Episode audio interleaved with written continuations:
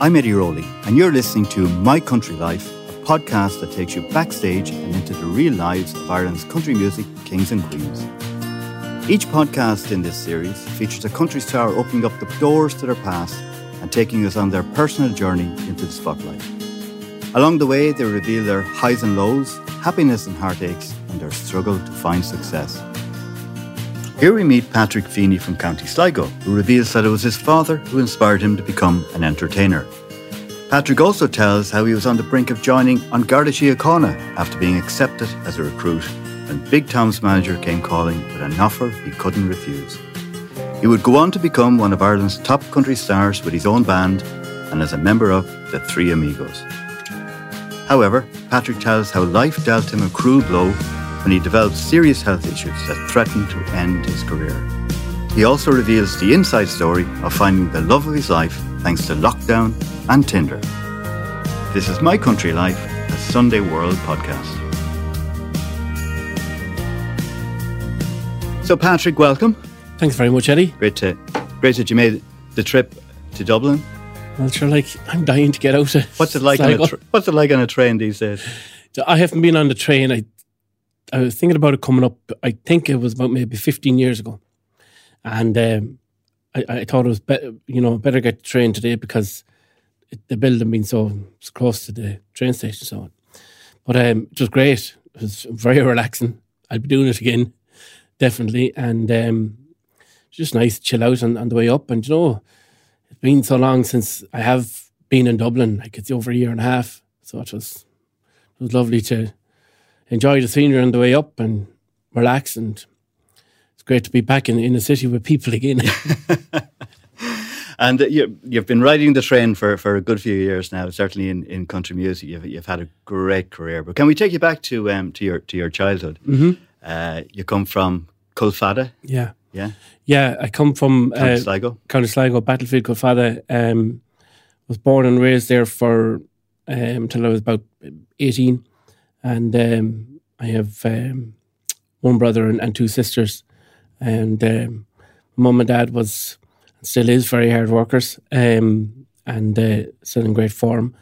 But yeah, I, uh, we were we were brought up on a farm, um, on my dad's home farm, and uh, it was kind of very um, idyllic, sort of a country life. We lived in the back of beyonds, as they call it in Sligo. Yeah. Um, and uh, yeah, that the, my dad was involved in, in, in music as well as being a farmer and being a postman. Um, my mum then she uh, ran the ran the house and looked after us. I suppose reared reared us because dad was uh, always kind of away coming and going with with the holding down two or three jobs at the at the one time. Are you the youngest? No, I've a younger sister, uh, Stella. I've an older brother James and older sister Monica. And James has a real job. James has a real job, yeah, yeah. Um, he's the brains of the family. Um, he's a, a, doctor over in, in Cardiff, and he has been there for the last, I suppose, probably 13 or 14 years. Um, loves it, but uh, we miss him at the moment. We haven't seen him in the in the flesh, as I say, in the last year and a half. And uh, my sister Monica is a manager in um, wedding manager uh, in and Castle uh, Monica's the oldest, and then my younger sister Stella is a guard in Monaghan. Right, right. So, so you, you know who to call if you're in trouble. Oh, she told me a long time ago, don't bother calling me anymore. I love the anymore bit. yeah, I made that call too many times. It doesn't, it doesn't work. It's, it's just a myth. It yeah. definitely is. Yeah. And your, da- your your your brother, he's been in the firing line for the last couple of years with COVID in, yeah, in the UK, yeah? Yeah, he on has. the front line. Uh, he's been on the on the front line, and um, um, you know, he's, he's, I suppose he's been in, in an area like where he deals. He's a, he's a psychiatric uh, do- doctor, okay, um, and he deals with with. Um, um, he's involved with the Bar- Barnardo's, um, so he deals with a lot of of, of uh, unfortunately sad cases, and um, uh, but they've been yeah they've, they've all been on the front line a lot of their jobs has changed that to take up uh, other roles and and uh, for the last year and a half but you know they're, they're they got vaccinated fairly uh, earlier on and and um, Uh, but just a worrying time for them, you know. Yeah. Um, and plus, like he misses home, and he'd always be home for Christmas. So we're a very close family, you know. We've we've from uh, from day one, we've always been a very close family. Uh, you know, we doing we'd be talking to each other definitely. Mightn't be talking to each other, you know, uh, every day. Um, the, but we'd be in groups, uh, messages, and always be in contact. So Yeah. yeah, we're a close family. Um, your dad is the musician Mm-hmm. in the family, or um, before, well before you came along. Yeah. uh, and and you started performing with him. Yeah, I did. My dad was involved in a local band for over 30 years and he was the drummer and singer. And um, I suppose from an early age, our local Inglefada was, was Higgins's pub and that's where dad would play a good bit. Um, so we'd, when he'd be in Higgins's, uh, we'd go down and the family. And uh, so at a young age, I had, a- I had an interest. I was I was told that at four I was trying to climb up onto the stage uh, and up onto my dad's knees to, to start drumming. And th- they were the first signs that I had interest um, in, in music when I come home from um, from um, from junior infants and you know I was only maybe five or five or six at that stage. But the minute I come home, the saucepans I'd take them out from out of the cupboard and turn them upside down, and then use the spoons as if I was playing the drums. So I, I, I had a an interest in music probably before I could even realize it myself, um, and it was Dad that probably inspired me a lot. I listened to his music growing up, listened to local radio. Uh, on the, the the daytime shows would be a lot of country music, um, so I was brought up listening to, to that style. And even though you know Westlife was out at the time, and and uh, different uh, types of of music, um, you know, I, I would have listened to, but it was always country that I just felt more comfortable listening to and that I enjoyed um, uh, listening to. And that's, I started going for piano lessons then when I was nine or 10. Um, and I enjoyed playing the piano. And um, I was doing that for about maybe four years. And my music, music teacher had to take uh, time out. And uh, it was at that stage then my dad had just finished with the band and he was trying to, I suppose, uh, retire out, of it. And I was at a loose end because I, I kept playing and practicing the piano at home. So my dad at the weekends would sing his songs that he used to sing with the band. And I began to pick up music then by ear as opposed to, to, to note. And um, so we do that at the weekends, like when, when I was in national school and through secondary school. Uh, we'd we'd play at the week we'd play at the weekends. I'd set up the keyboard and Dad would have a list of songs, and that's what I used to do until I got, you know, more into it, and and I wanted to, you know, see what it'd be like to do a live uh, gig in in a, in a pub. And some Dad's look, we learned enough songs, and if we have enough learned, we might do do a, a gig, and and that happened, and I was fifteen when that happened, um, and went out and, and done our first our first uh, show uh, together in the pubs, and that was that What was that great. like? Yeah, it was Yeah. great. Twenty five pound first gig, Not bad. nothing bad. Like yeah. Uh, What year was this? Um, it would have been back in roughly, I suppose, two thousand, and uh, so uh, or probably I would have been back more, more, more before that. It would have been ninety eight, um, ninety seven, because we were um, a few years playing when the when when um, the millennium came in. Yeah. So You're 38 now, is it? 38 now, yeah. So we, we done that like for for a few years, and I, I really enjoyed it, and I got more confident singing, um, and kind of came to the stage then when I was 16 that I wanted to record a song, so I recorded "I Fly Away," um, and just released it on local radio stations, and it became very very popular, and uh, continued to do the, the weekends with Dad, and we do you know, a couple of nights in, in the month at that stage. But it got seemed to kind of get busier and busier. People was making more phone calls. They wanted uh, us us to, to play the, in their their pubs and lounges at the time. And I went on into to college and I studied um, at sales and marketing and um, I started a job at Cadbury's, which I hated um, because one thing I, I, I didn't like about it was the most thing I didn't like about it was the, the mileage, funny enough. And nowadays I do twice as much mileage, but I suppose Yeah. I'm doing something that I love. Yeah. So I, I packed it in. We were getting so we were getting very busy with the music as well, and I, you know, I said I'd go back to something in sales and at home in Sligo, a bit more local, and I could concentrate on the music. Um, so between that, I mean, I applied for the guards. Um, I got called. I done my my exam. Um, then I got called back for the interview, and then I got told I I, I got a place. So um, it was just happened. I, sp- I suppose in the space of maybe three or four weeks, I was working a few days in sales in Sligo, playing at the weekend with Dad. Got the call for the, they were accepted into the guards. Um, then got a call from Kevin McCooey a couple of days after that. Band manager. Band manager for Big Tom down through the years, and for Johnny Loughrey at the time. Uh, He had heard of me and he wanted to meet me, and um, he met me along with Henry McMahon. Um, and they, they spoke to me and, and said, Would I come and do an audition? Would I be interested in fronting a band full time? So up to that, I had, I, I honestly had no aspiration to, to go full time at the music. I was just happy with what I had and what I was doing. But I thought, you know, it's an exciting opportunity, and sure, you know, I've no, I've no responsibilities really at the moment, and uh, so I thought about it, and I thought, you know, I, if I get the audition, I'll give it a go. And I, did, I went and got the audition, and they they offered me the job. So I said I was going to take it and see how I felt over the over the next few weeks. But like I knew after a month, I was definitely music. I wasn't going to go to the guards, or I wasn't going to do anything else. It was Was it the buzz of the crowd or the, I probably like there was at the start it was very nerve wracking because I, I, came from being, being behind a keyboard for the full night. My dad done all the MCing. I sang an odd song. He done the majority to being out front and front of the band and having to do a full two hour show uh, as a front man. And I, so it was nervous at the time, but w- w- once I got in it, I still got a great buzz out of it. Still got a great, re- fe- I felt a, a great reaction from it, and uh, you know, I, was, I just, I, I, I loved what I was doing. I was getting a great, great buzz, I suppose, if you want to call it. you got the drug? Yeah, yeah. Yeah. And um, I just knew that it was something then that I was just, you know, born to do. Felt that this, you know, this is this is what I want to do, and same same feeling right now here talking to you.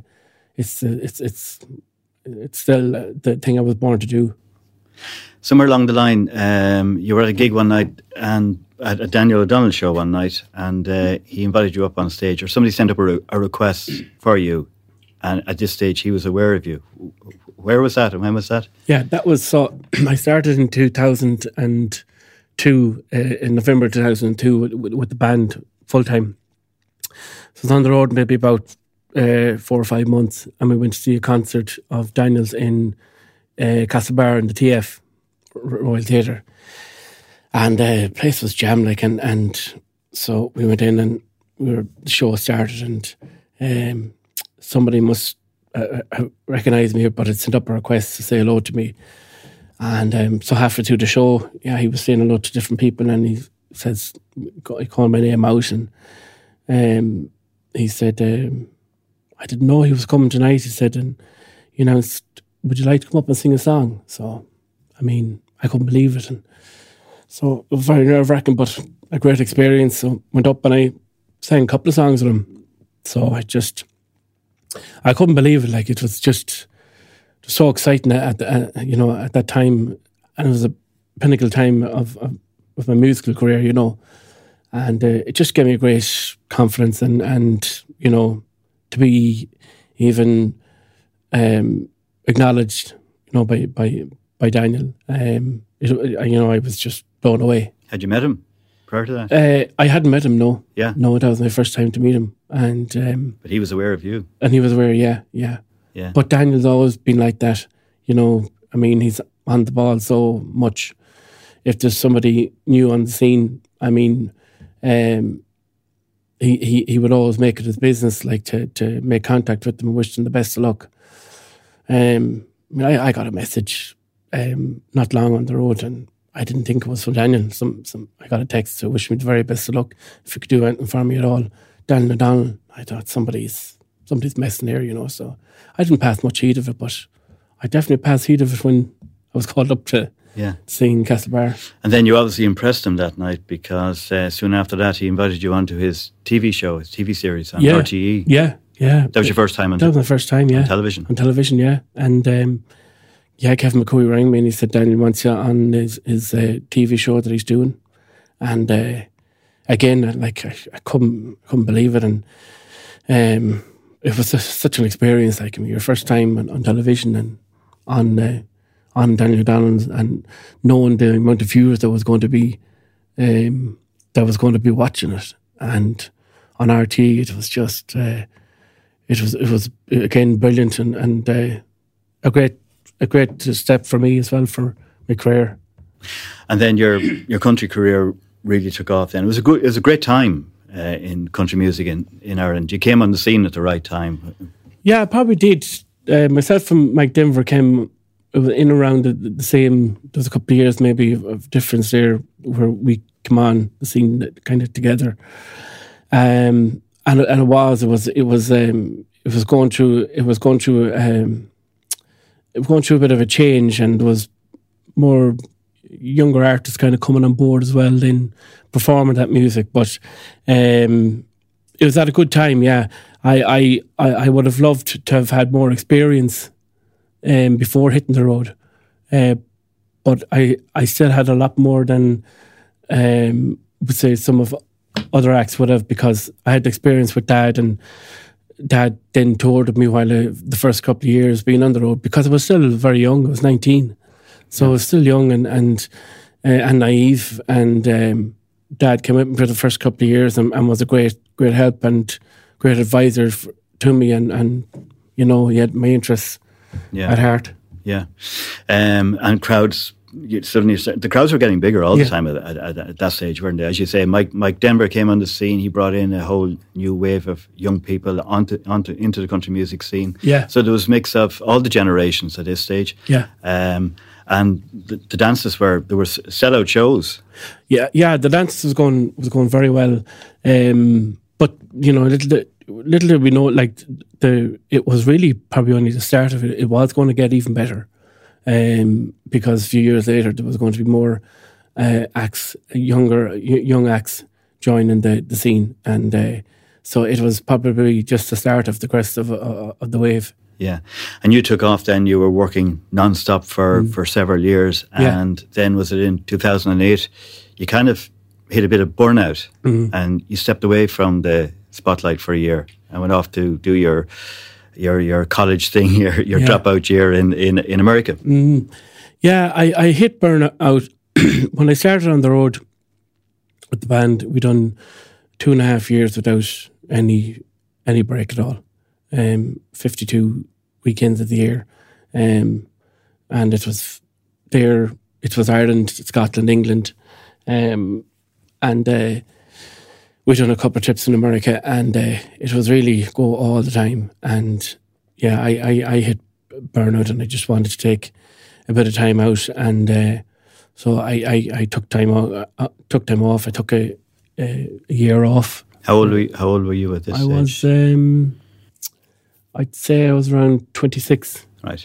Yeah, at Yeah. the time, and I just felt that you know I needed a break. I wanted to, to you know, to live, I suppose, my youth and uh, to do a bit of traveling, and I didn't want to look back and, and regret and wish I, I had because I just it was just work, work, work all the time, and there was no break.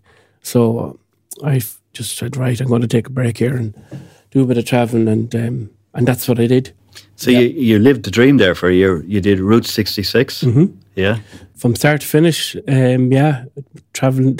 I'd say to every state in in America. Um, stayed with um, stayed with some relations of mine in in um, in New York and then in Florida and um, in Alabama.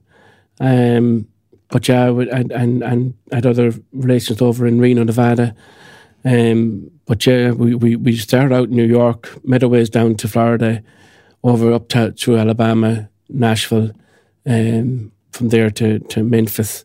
Um, and then after that, then we got on Route 66.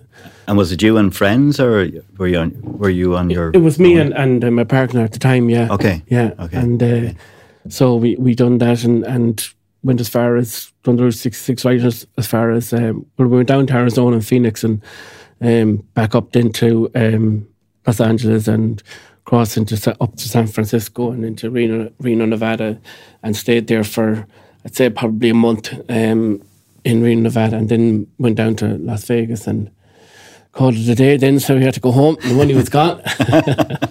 Get back to the real world. The real but world. it, it does open your eyes and broadens your, your mind as well, doesn't it? Ah, It does, yeah. Like, I mean, it's it's. I I'm really blessed with the with the music that I've been able to travel and see a lot of places that I wouldn't have have, have been able to see. Like, and I think like travel is a great education. Um, and think I, I think every young person should do it. Um, if they get the opportunity to go and do it, uh, it's it's it's just it's it's life experience and uh, it opens your mind to, to to different things and different ideas and um, you might come back though with I suppose a lot of ideas that might mightn't work, but there's some ideas that might work and You might come back with notions. with notions. That's the word. Yeah. Yeah. Yeah, but Yeah.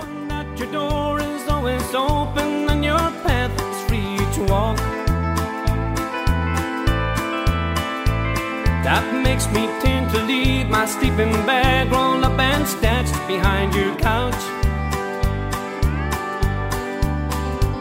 And it's knowing I'm not shackled by forgotten words and bonds and the ink stains that I have to write upon some line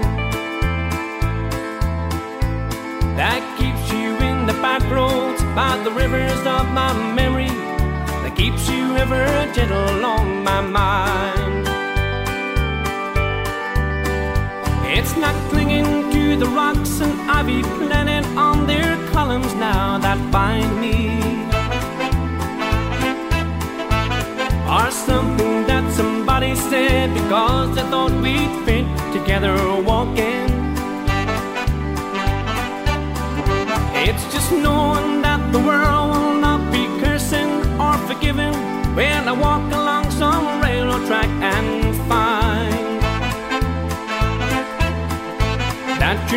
you're on the back roads by the rivers of my memory, and for hours you're just gentle on my mind. how did you view Ireland then from, from the outside? But like being away, I would have been a home bird. But yeah, I, I, I where I enjoyed the experience, I was glad to, to be back home. Um, and I was I was looking forward to, to being back to getting back on the road. I done I actually done I done an album before I left. Um, so when I went off the road, I went into studio and I recorded a full album. I knew I was going to be coming back. Right. So, yeah. um, bef- so before I, I went traveling, I done the album, and then I went traveling. And when I come back, then I released the album and went back on the road. right. But you're always go- going to come back to, to, Oh, it's to- always, to the music. yeah. It's in the blood. Yeah, You can't yeah. get away from it. Yeah, absolutely. And then you were back into crazy times Yeah, because it it was boom time in, in country music. yeah. We had a, um, there was other ar- other young artists. Um, Derek Ryan had, had, had- was uh, was there. Um, Lisa McHugh was starting up, and uh, Nathan Carter, Nathan was- came yeah, into the scene. Yeah, he came into the scene. Wagon Wheels sort of brought a lot of kids, all generations. Oh, to, yeah, it's yeah. that that song to, Yeah, to, oh, do the scene. Yeah, it was back in like with a bang, and and we were as busy as we ever were. It was, um, and it was great. Yeah, and things were getting busier and busier again. But you know, I, I was enjoying it more, and I was that bit older, and uh, um, I had um, I had done what I wanted to do, and I, you know, I'd done the traveling, so that was out the, out of my system. So yeah, everything was going really, really well. And then suddenly, your or gradually, your Mm. your health began to deteriorate. You discovered you had some serious issues. Yeah. Yeah, uh, when I was off that, that year, I, I really kind of went into, I went into to, uh, taking care of my health as much as I could when I was off. And so when I came back from America, I joined up with the gym and I was probably, I was going to the gym maybe five days a week. Like, and geez, I was, I was in, in great condition. And, but uh, I was uh, kind of, I had complaints with my stomach, like, and just something uh, it wasn't right like and was putting it down to maybe too much training and I eased off a bit and but to cut long story short I, I went and I had tests and then I was diagnosed with Crohn's disease And uh, How does that affect you? it's uh, it's it's it's it can affect you from you can get it anywhere from your esophagus uh, down to the very end of, of your of your um, uh, stomach, um, and mine is in the small bowel. Uh, so it's the narrowing of narrowing of the the narrowing of your, your gut. So the, the it's the, the easiest, I suppose, ways to explain is like like a like a fungus that's grown that narrows the, the gut.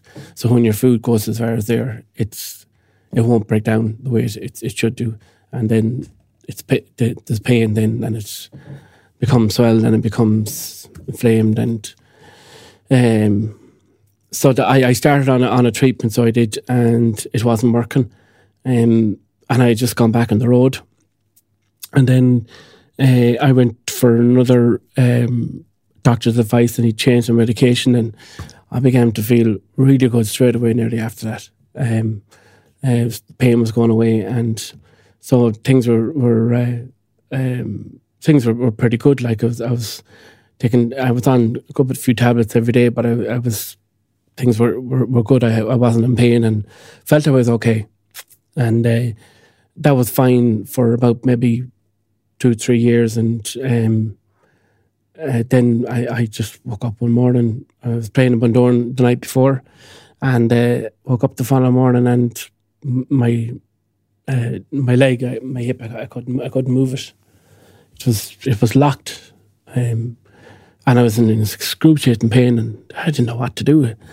Um, I got to to to had to go to, had to ring a, a um, now doc and uh, just said that I had something in my sacroiliac joint that was. So she gave me I had to go to Tipperary and, and do a gig that night. So so I got injections, and then I was told that you know not to go, but I had to go because the band was was already gone. Um, so my sister drove that night. Um, I went down and done the gig, and we were off then for uh, a week's holidays, and. Uh, the pain though was getting worse and worse. So I just said, right, I went to my own doctor and she said, you need to get a scan done, you know, straight away. I went to Galway Clinic and had it done in a couple of days. And uh, yeah, they, they diagnosed me then with rheumatoid arthritis. Uh, they done more scans and I had, uh, I said I had it in 80% of my body.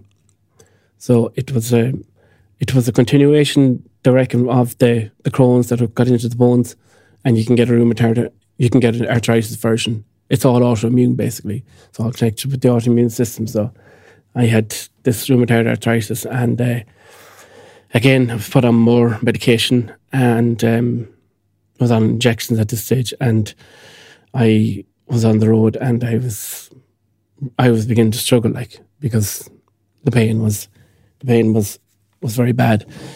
Then my heels kind of started at me where the beheated venues that would swell and my ankles would swell and my knees would swell. It was many of the night I'd come off the stage and I'd have to go straight up stairs and make sure that I had a bucket of ice for to put my feet into before I could come down to talk to people. So I kept doing that for um, as long as I could, but it just became just it just became in I just couldn't do it any longer. Um, my like I was maybe twenty eight and I was my my days w- would start on a Monday, um, go to um, go for physio, and then um, spend the day doing stretches and um, take injections. Um, go then and and and uh, to um, an osteopath once a week. Go to the swimming pool, do exercise in the swimming pool. This was going on, and, and I was kicking at the same time. And uh, like, I just felt that, that got to one stage where, you know, 28 here, I don't have, you know, it was bad enough to get the Crohn's, now I have the arthritis. And uh, there's sometimes, uh, like, there was times I couldn't move hardly, I would be like an old man. So uh, I went to, to, to uh, the consultant, Man Hamilton, about my arthritis. It wasn't getting better. And he said, look, you know, you're, you're going to have to, you're going to have to slow down what you're doing.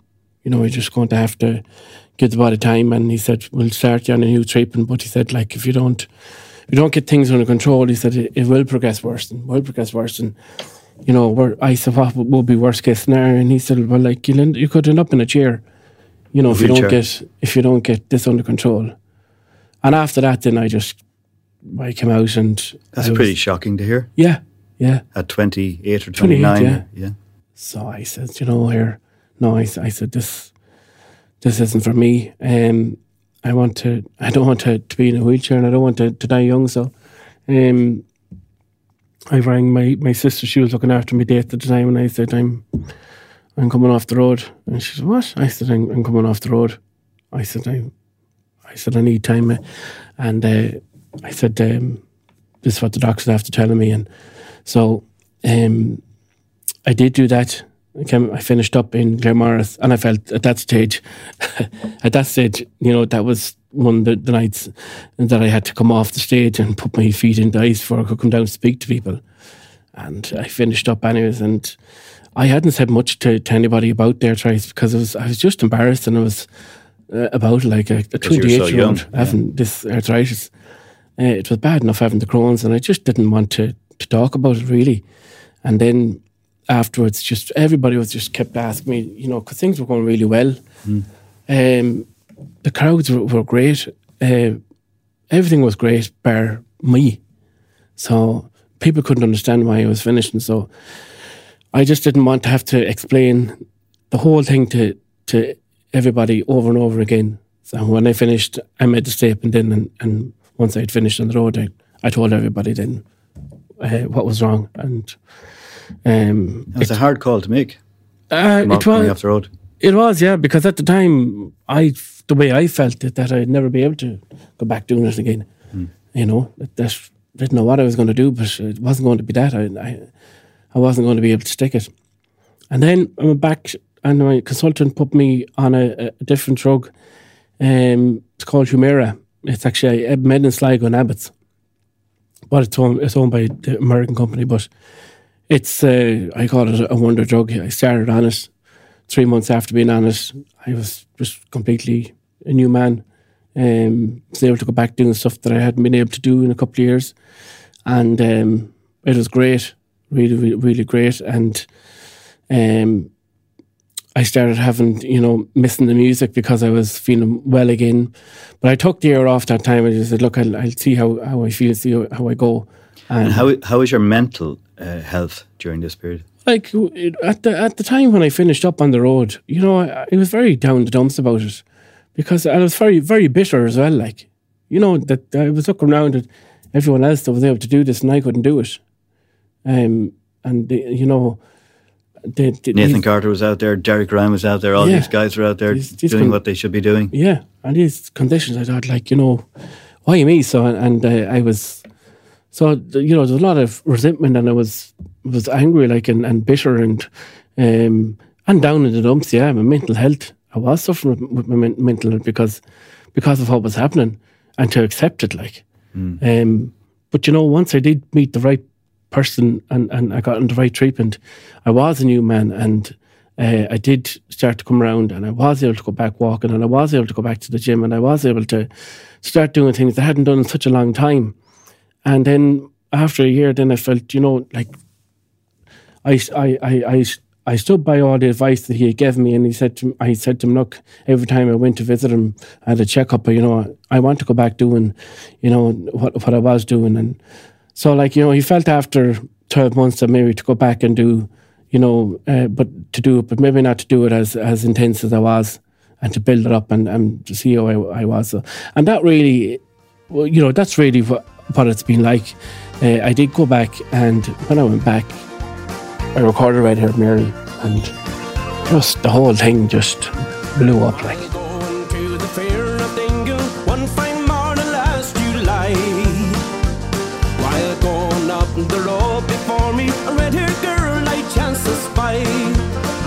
that, that that was the song that I came back with, and it was literally like it was, it was the, the strongest song I had ever I had. It was my it was, it was what, what you'd call it was my hit.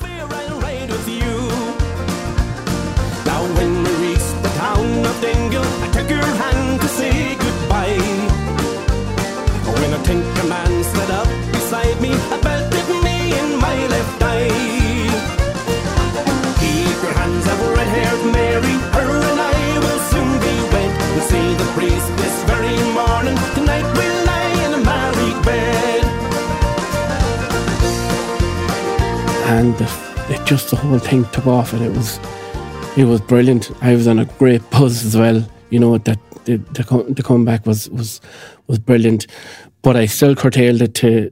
I didn't do fifty two weekends of the year. I didn't do four and five nights a week, uh, week after week. I just done. I kept it to if I could do around maybe eight or nine or ten gigs a month. That's all I wanted to do, and that's all. And I was quite happy to to be able to do that, and left it at that. Then I take a break four times a year. Um, instead of taking just with eight or nine days, I take a couple of weeks. Um, so that balance seemed to work for myself. Now, from a management perspective, I had, uh, you know, a manager, you know, by their nature doesn't want you to be at home. They want you to be out, and yeah. fair enough. So I made the decision to manage myself, so I wasn't going to be under that pressure either. Because if you're not working, a manager doesn't get paid. No, exactly. yeah. So um, then I hired a girl for to run the office, and uh, that's how, how how we done it, and it worked great. The pressure does, you know, no, there was no pressure. You know, if a gig came in, if I wanted to do it, I do it. If I was able to do it, and if I wasn't able to do it, I'd say I could say no, like, and there was no problem. Um, so, and that's the that's the kind of that's the way I've been doing it now since um, since that, and it's thank God it's been good, and I've had a great I've, had a great you know seven eight years. Um, um, being on the road, and I still it gets busy at times. It gets a bit too busy at times, but the, I never let it get to the stage that I was, um, and I like it. it. You know, even even apart from from from having to do it from a, from an illness point of view, I like it. I, I, I like the, the mix of, uh, you know, I, I, probably wasn't going to be the, that person to be on the road 52 weekends of the year. And, and uh, um, eventually I probably would have, have made some changes because I like my life at home as much as I like being on the road. We'll talk about uh, home and farming because you do a bit of that uh, uh, later on. But um, you, you, in addition to having your own solo career, um, you teamed up with a couple of uh, hobos, yes. Jimmy Buckley and. and I, Robert I, I put the names for them. uh, and you are one of the uh, three amigos, and that, uh, a super group, and yeah. that's been uh, an incredible success as well. Yeah, it's been it's been amazing, um, and it was only supposed to be five or six gigs that Joe Finnegan had put together. He had an idea, of something based on the Highwaymen in America, to get all these country singers together on stage.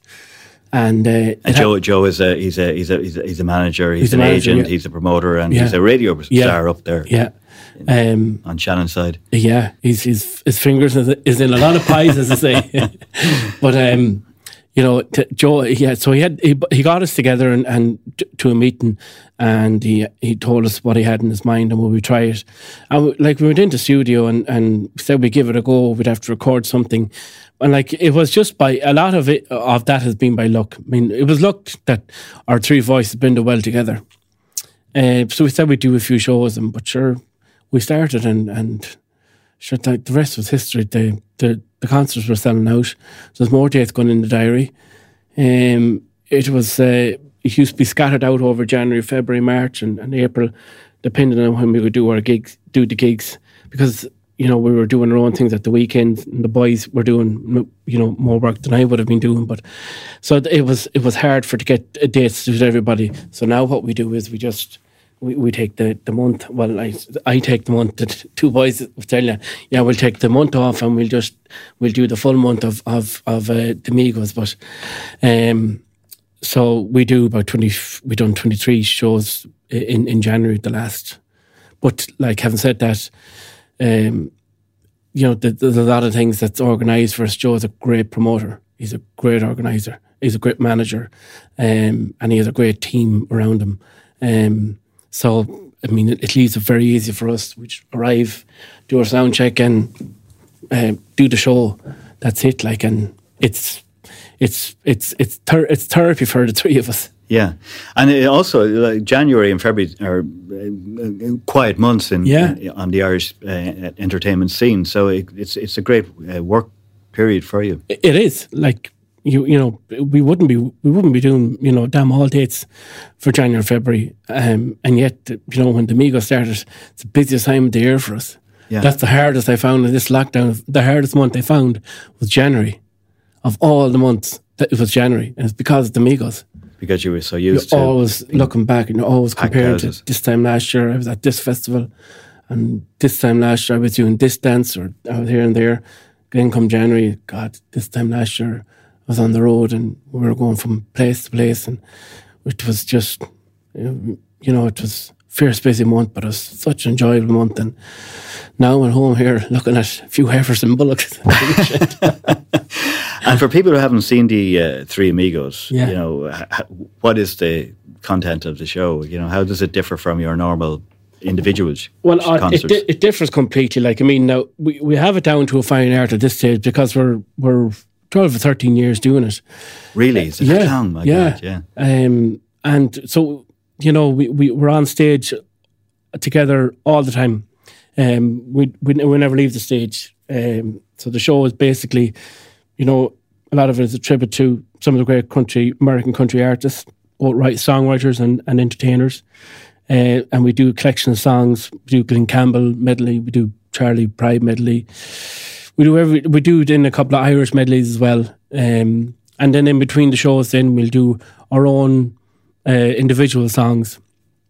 I do. Uh, I believe um, gospel song, and then I do the Holy City, another gospel track. Showstopper. Yeah, yeah, it, it is, and uh, it allows me for again, the, and and the other lads too. The show allows allows you to sing songs that you wouldn't be singing at a dance, you know, because they're not Yeah. da- they're not danceable. But uh, so it gives us to do an, an opportunity, you know, of, of, of performing them types of songs, and the other guys are the same.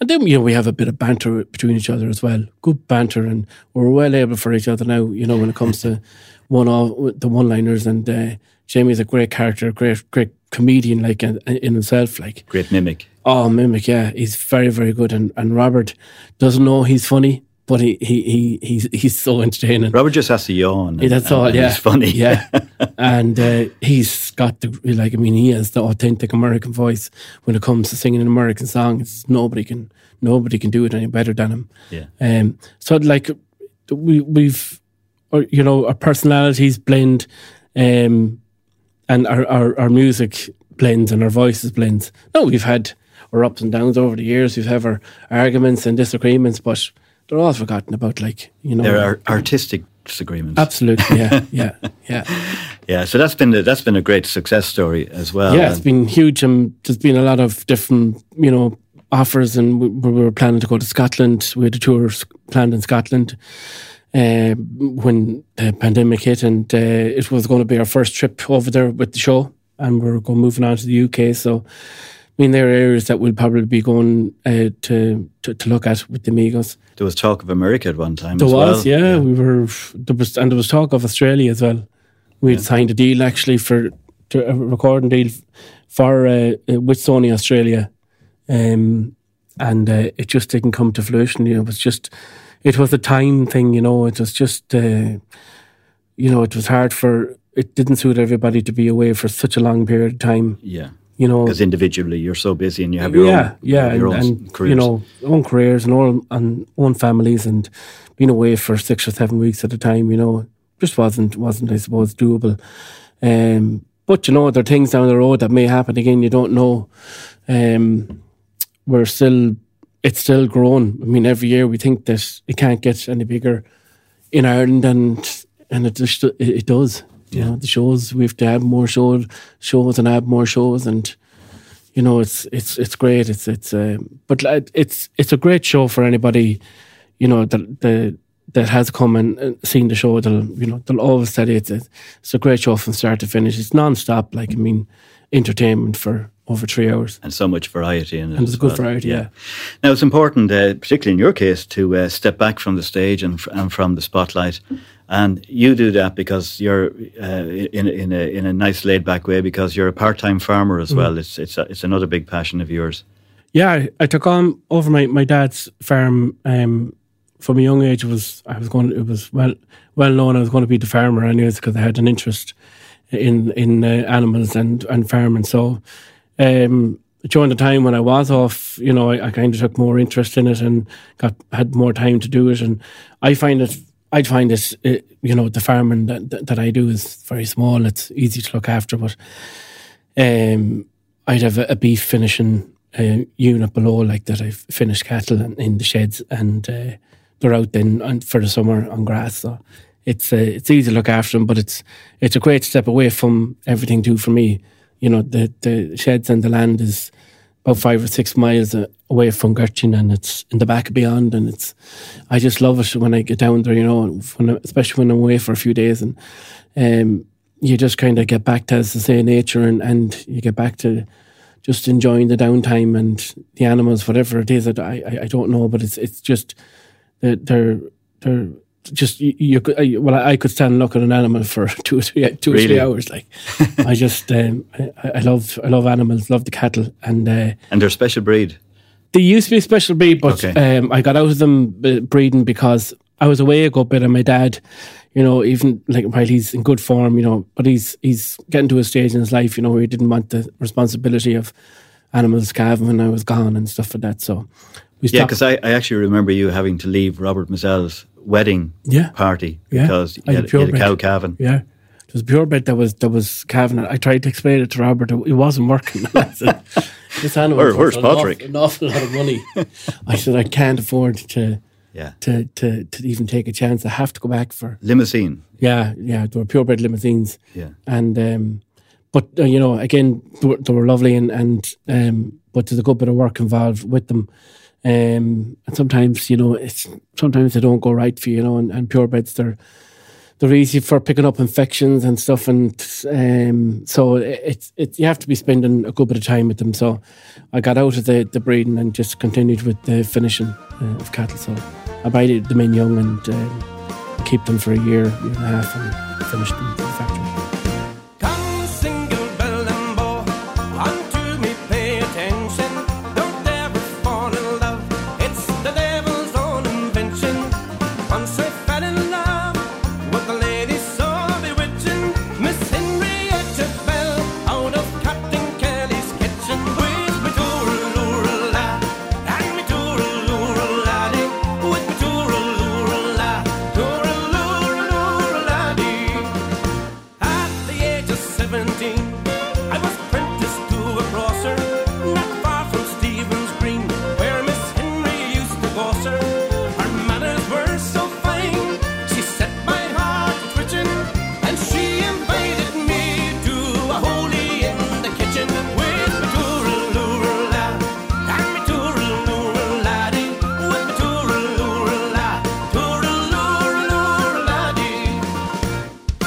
Think there's a song called "The Farmer Needs a Wife."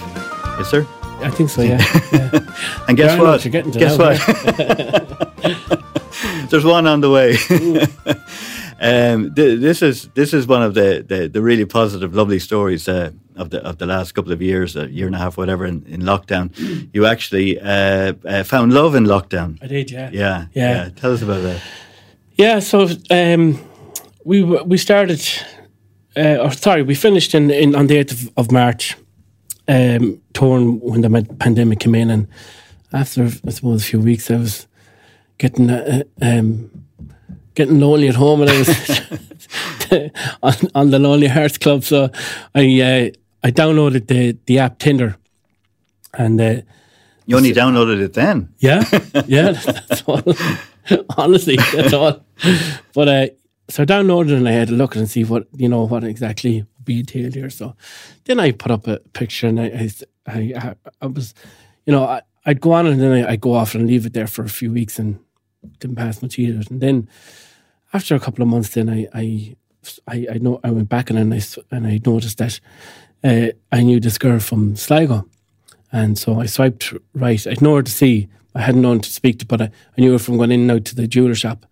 And uh, Whir- Whirlies. Hurley's in Sligo, yeah. So she's worked there for the last 13 years. So I, I had known her from getting out uh, and um, um, in Sligo. But uh, so I sent a message, and when I swiped, because she swiped in, and I said, hi. So she just sent a bit- message back, hi. So then I started back and forth, you know, messaging her. And of course, I thought she might have known me, but she didn't know me. And, She um, never heard of Patrick Feeney. well, she had heard, but she didn't know what music I did or Right. or anything like that. She wasn't into it at all. I don't. She's not even into it now. but uh, um, So after uh, uh, after a while, then I kind of I suggested maybe we, we meet for a coffee, and she said, "Well, you know, they'd just gone back after the first lockdown. Or after opening up. It was in June or July. She says, uh, you know, I'm just back at work. I'm dealing with customers, and you know, I'd be a bit anxious, you know, meeting. So I just said, right, you know, that's a nice way of telling me no. So I said, well, An easy letdown. so that's all right. So I said, um, I'll chat you soon again. So um, time passed, uh, a couple of months passed, and I done a, an, an interview on RSVP online, and um, then I a few weeks passed, and I was looking through my phone again and went on Tinder, and I had seen that Claire was still on my on my messages. So I just said, actually, I'll send Claire a message.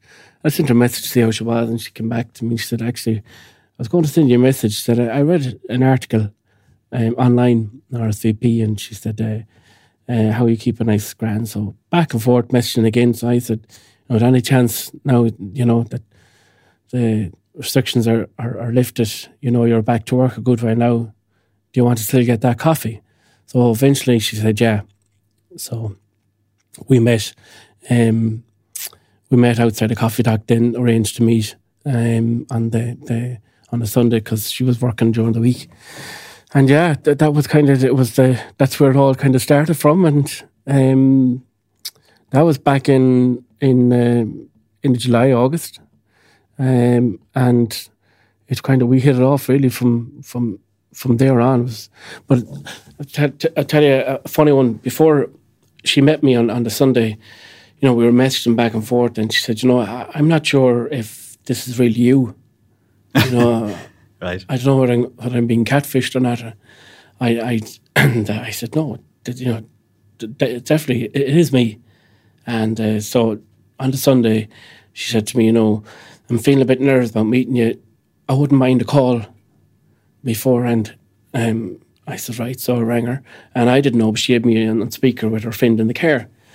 So they listened to my voice, and I said, sure, I'm on my way. I said, I'll be there in 20 minutes, half an hour. So they wanted to see was would it be me by listening to the voice, and so her friend said, "Yeah, it's definitely him." So, so they what they had planned was, uh, Claire got a, her friend dropped her just round the corner from where the coffee talk was, and uh, Claire was going to come and meet me if it was me or she wanted to get away. Her friend was would pass in five minutes and she'd give her the thumbs up. Everything was all right, and if everything wasn't, she'd be sh- she'd shake her head. So she gave her the thumbs up. So she. I didn't notice until after it. Like it was all it was all planned. So You heard all this story we were talking, we were talking away, and her friend passed. She said, "Oh, that's my friend Adele," and she was doing that, and I was thumbs up, you know, as well. How are you?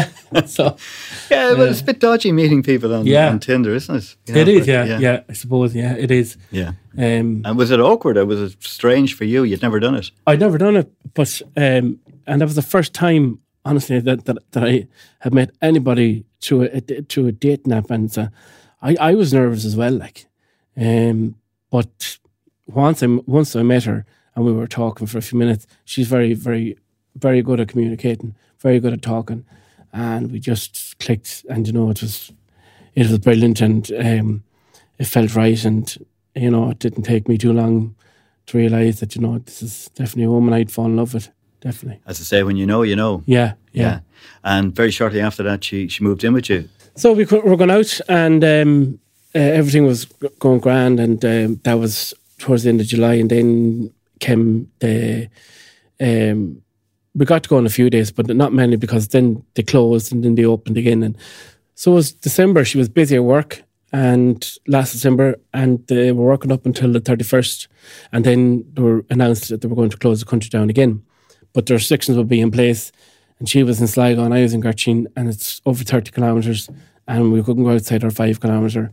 And she was going, uh, her flat, her flatmate had moved, and she was going to move into a friend's house and take a room of her in Ballysadare uh, all around this time. So I felt like, I like at that stage, I like I, I knew I was was in in love with Claire. Like, and um, I said to her, you know, when when the lockdown, she rang me on New Year's Eve, and she said the the boss after coming in we're closing down. They're going to lock down the country now. And she said, what are we going to do? And I said, well, do you know what, Claire? So why would not think? Would you think about maybe just moving in? I said, like it's do it be do or die. And she'll. I said, like we're not going to be able to see each other. I'm off and you're off, and you know, see how it goes. So and you said there's a room there for you. there's a room there for you yeah, at a good price. uh, so, anyways, yeah. So she thought about it, and the next day she said, "What's your look? Yeah, we'll give it a go." And uh, she moved in a few days later, and the rest was history. Plain sailing. Yeah, very much plain sailing, and I, and you know, I say this like, in all honesty, listen to to people and my friends as well that find it tough with living, you know, being they're away, way, they've been away working, doing their own things, and now they've been at home together and they're killing each other. For us, it was completely different. Mind you, you are, you are in the honeymoon period. That's all. Yeah, I know, I know. it's it's early it's early days. Yeah. and of course she she's she's never been with Patrick Feeney, the the performer, the the, No. the country star on the road. So No. uh, she's never even seen you perform She's never seen me perform. No, live. Um, no, and uh, I suppose that's that's I suppose something that she has to encounter yet. But at the same time, I'm I'm happier that we met this way as, as opposed to the other ways around. Yeah, I'm meeting through the music. Um, I'm delighted that she's seen Patrick Feeney, the person who he is, really is, and at home. Um, and uh, I think though she'll she'll be fine. You know, she's she's uh, she's understanding, like, and um, I think she'll she'll handle it okay. and I suppose the good thing is you are, as you said, your own manager, your own boss, so you can tweak your your your live work Yeah. to suit your Yeah. per- personal life. And, yeah, exactly. and, and all of that. When I, you know, when we go back, like um, it's it, it'll be like before. Like I, I, I won't. I, I'll be restricting the amount of time, days that I do. Like, and I'll be spreading it out, and so it, it's not going to be as as bad as as it would have been probably maybe uh, ten or fifteen years ago. And you're not being given out to yet about dropping your clothes all over the place or Oh, well, that was a given. Like, yeah, but I, yeah, but I don't mind that from once she picks it up and and um, I yeah, the, the, she's back working now, and and so Yeah. I get to do the house duties now at, at home. And then you sprung a, a surprise engagement on her. Yeah, so I knew from I knew at Christmas time I was going to ask her to marry me, but I didn't know how I was going to do it and when I was going to do it. So then I felt right if she moves in, that'll be and it works out, then I get a better idea. But sh like she was had moved in three or four weeks, and I knew like I mean she's just so easy to get on with that, you know. And I've had previous previous relationships as well as as well as Claire. Like so, I think when you know, you know, like and you know. So I just knew this felt completely different. This was was something that I could see myself, you know, doing for the rest of my life and and spending with this lady. And uh, so um, uh, I felt then I wanted to do it around an occasion. I didn't want to do it around Valentine's Day, and I know that that Claire, from working in Hurley's Jewelers, you know, she's she knows what she wants as far as jewelry is concerned. And I didn't want to just land with an engagement ring. So I contact, I felt, you know, right, I'll, I'll do it at Easter time. So about a week before Easter, I, I rang her boss, Richard, and I told her what I had in mind. And he advised me just to get a promise ring and get, like, Claire didn't pick her own ring uh, afterwards. So that's what I did. I picked her up on Saturday, on Easter Saturday, and I got a little hamper put together then of different creams that she likes and, um, um, Cosmetics. cosmetics, yeah, Yeah. and um, put the, the ring in, in, in, in the, the iconic Hurley's jewelry box and put it in the, into the hamper and wrapped it all up. So Saturday, Easter Saturday, I uh, picked up a, a Chinese and we were having it in the house. And uh, oh, I said, I got your present. And I went out to Karen and bought it in. And she said, Oh, I didn't get you an Easter egg.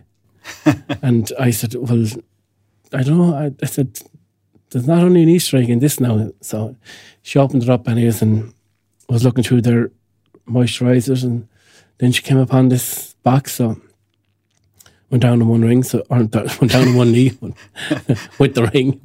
And yeah, she said she was shocked. She was really stunned. And uh, but yeah, straight away said yes. Were you confident? Uh, I was, I was, yeah, yeah. Yeah. I, I knew that she was very happy as well, um, and I just thought, like, if you're really as happy as I am, you'll say yes. And Yeah. uh, And of course, you couldn't celebrate. we couldn't, but you know what, Eddie? It was genuinely, it was lovely because we got it. We had a bit of time to spend with each other, um, for the, and then you know after a couple of hours, Claire rang her her family like and, and told them, and um, my mum and dad's only across the road, so we called them over and told them, and so it was lovely. We just had my sister Monica and, and her her, her family um, came over as well, and it was lovely. We just had a it was it was really nice, like and um, then we went the, the next day then to to meet um, Claire's family, like and it was lovely, like the way it happened. Um, I don't think I wouldn't have wa- wanted really any, any other ways than nice and, and private and, and quiet.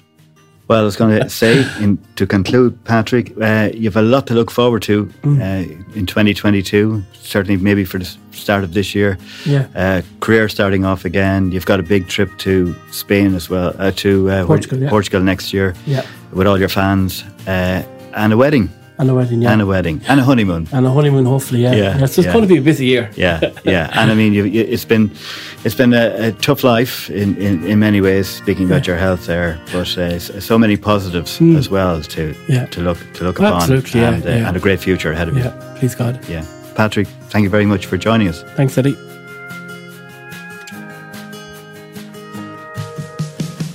This has been My Country Life, a Sunday World podcast.